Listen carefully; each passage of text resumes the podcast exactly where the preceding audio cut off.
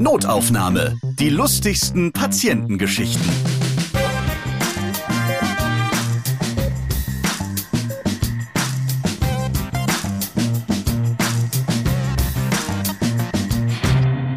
Hallo zusammen, schön, dass ihr wieder diesen Podcast hört. Ich bin Ralf Potzus und hier erzählen MitarbeiterInnen aus dem Gesundheitswesen ihre lustigen Begegnungen mit ihren PatientInnen. Ja, ich habe es euch letztes Mal noch gar nicht gesagt. Notaufnahme macht Sommerpause. Ich finde das so unglaublich. Ein Skandal. Na, Entschuldigung. Meine blassen Beinchen, die blenden mich. Ich möchte halt auch mal meine Mozzarella-Sticks in die Sonne halten. Geht ja bald weiter mit diesem Podcast. Natürlich könnt ihr bis zum neuen Hörstoff erstmal alle anderen Notaufnahmefolgen anhören. Gibt ja einige. Und manche kuriosen Geschichten, die vergisst man ja auch mit der Zeit wieder. Also einfach mal nachhören. Natürlich habe ich für euch in dieser Mini-Ferienfolge auch noch neue lustige Geschichten. Erinnert ihr euch noch an den Pneumologen und Oberarzt Christoph Lerzer aus Regensburg? Ihn habt ihr in den Folgen Ab Leben und Ab Lachen Geschichten über den Tod und Unheilbar krank und fröhlich in Regensburg gehört. Ja, und während jetzt in den Ferien alle gerne in andere Länder düsen, um sich dort zu erholen, gibt es auch einige Menschen, für die der beste Urlaub der Krankenhausaufenthalt ist. Statt weißem Strand sehen sie sich nach weißen Ärztekitteln. Statt Meeresrauschen freuen sie sich auf das EKG-Piepen. Ja, und statt Cocktail-Happy-Hour macht sie eine Schnabeltasse glücklich. Klingt komisch, ist aber so.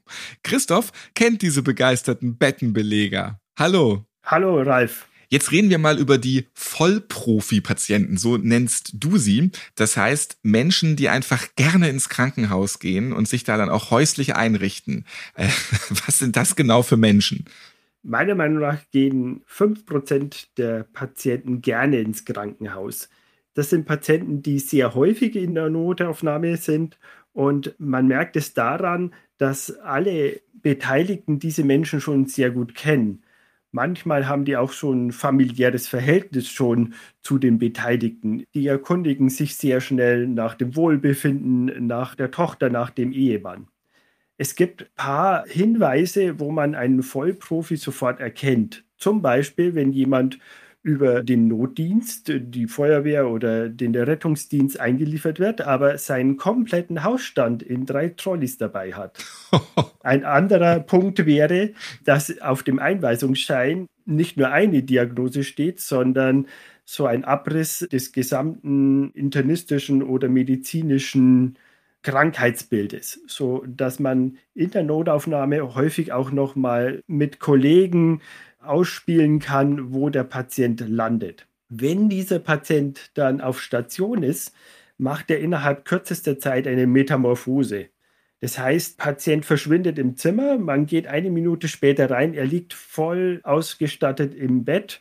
Ab diesem Zeitpunkt verlässt er dieses Bett auch nicht mehr. Er hat seinen Schlafanzug an, er hat vielleicht sogar noch ein Deckchen für das Nachtkästchen und er hat alles dabei, außer seinen Medikamentenplan oder Vorbefunde, weil er weiß genau, um die zu besorgen, braucht man mindestens 2 Tage Zeit.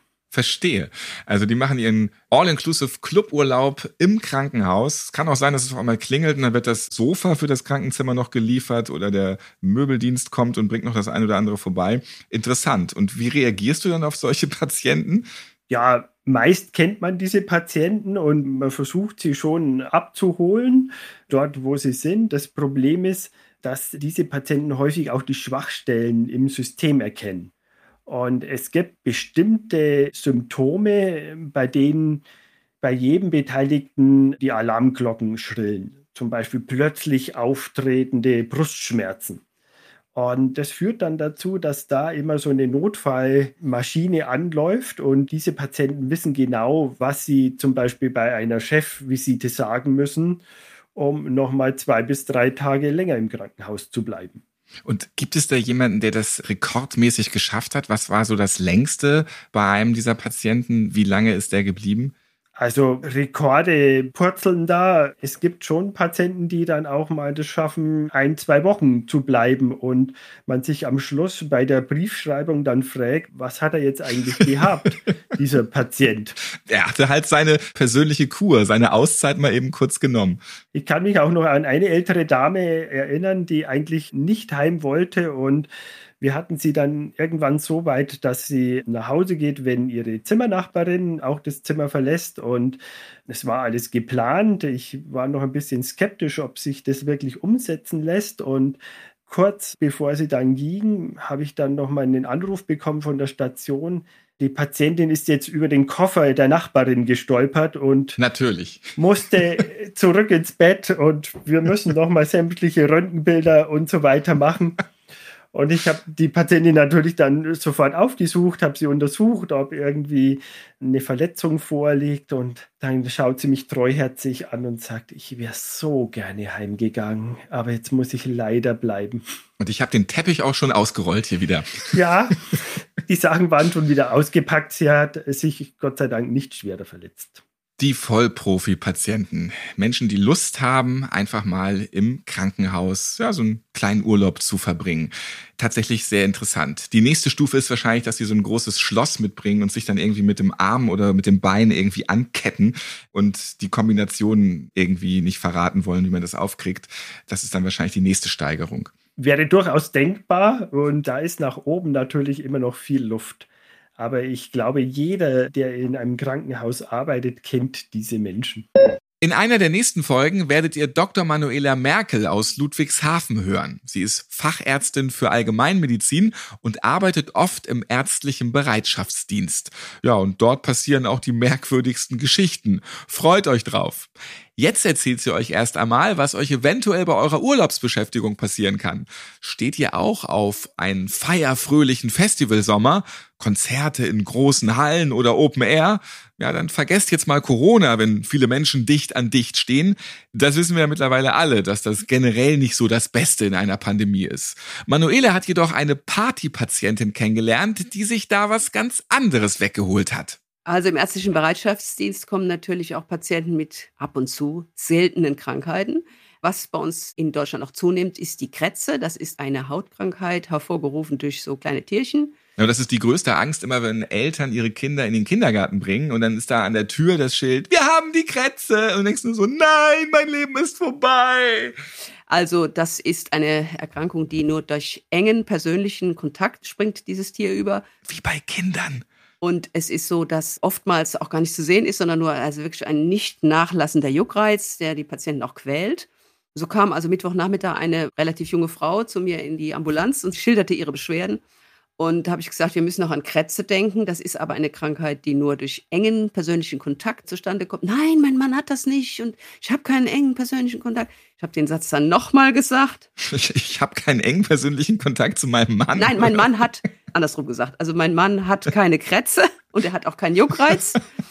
Also das kann es nicht sein. Und dann habe ich nochmal gesagt, also es geht eigentlich nur mit engem persönlichen Kontakt. Plötzlich wurde sie stumm, guckt mich an und sagt, ich war vor kurzem bei einem Konzert von Tote Hosen in der SAP-Arena und da standen wir dicht an dicht.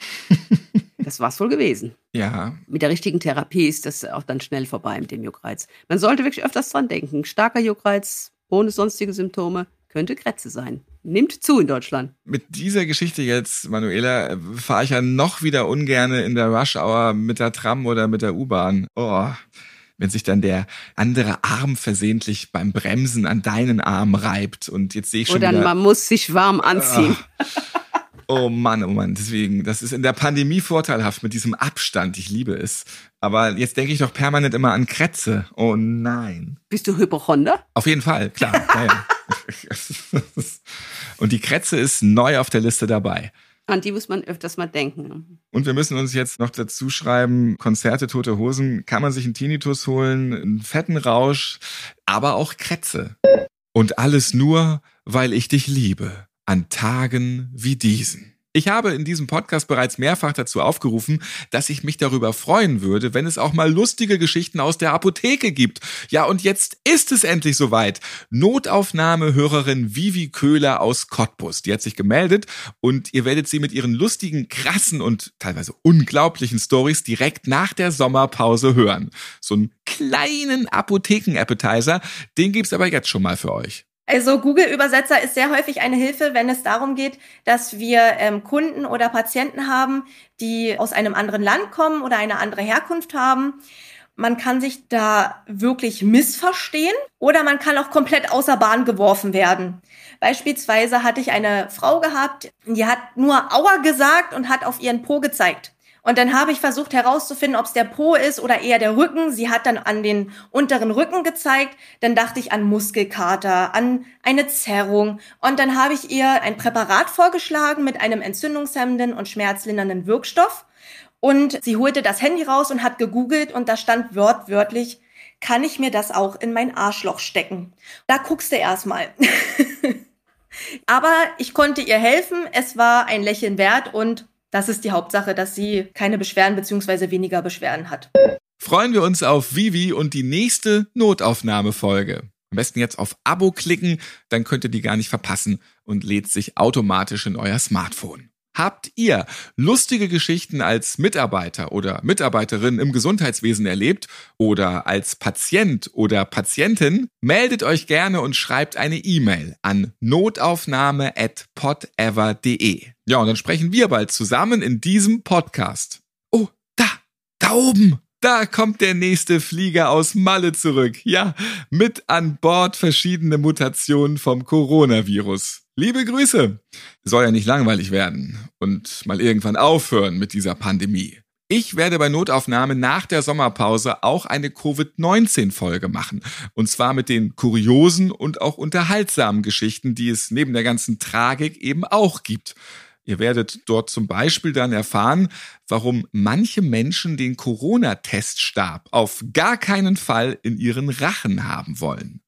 Ja, und hier brauche ich eure Hilfe.